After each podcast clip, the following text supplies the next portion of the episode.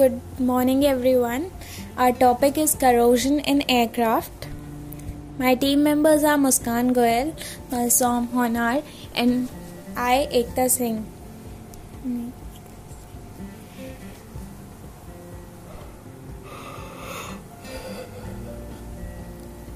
corrosion on corrosion in aircraft is nothing more than the rust of the metal parts. As we all know that aluminium has a major contribution in the aircraft's aggregate. Aluminium corrosion isn't of reddish color. It usually shows first it shows the whitish dulling of the aluminium whitish gray dulling of the aluminium surface and gradually and gradually it leads to severe pitting which eventually causes destruction of the metal surface. Now jumping directly to the types of corrosion in aircraft. First is the uniform surface attack. Most common corrosion it is the most common corrosion in the aircraft. It is it occurs mainly because of the interaction between metal surface and oxygen. The decaying of this of the metal surface accelerates because accelerates because of the poor pre-paint preparation and also the fumes that get trapped between the paint layer and high humidity. Now the second one is intergranular corrosion. It mainly occurs in aluminium alloy 7000 series.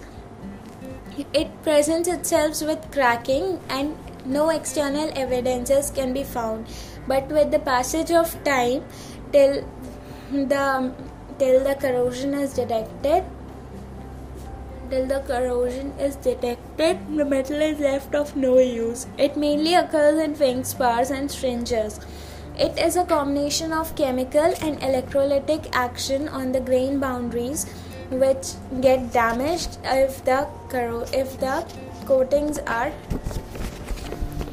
damaged which gets corroded if the coatings are now the third one is stress corrosion.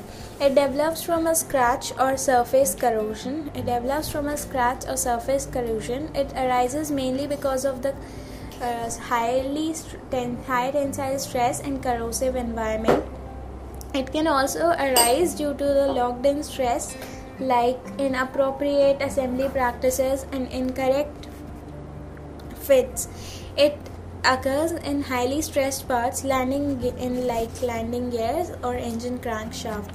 Every year crankshaft failures are mainly caused due to stress corrosion only.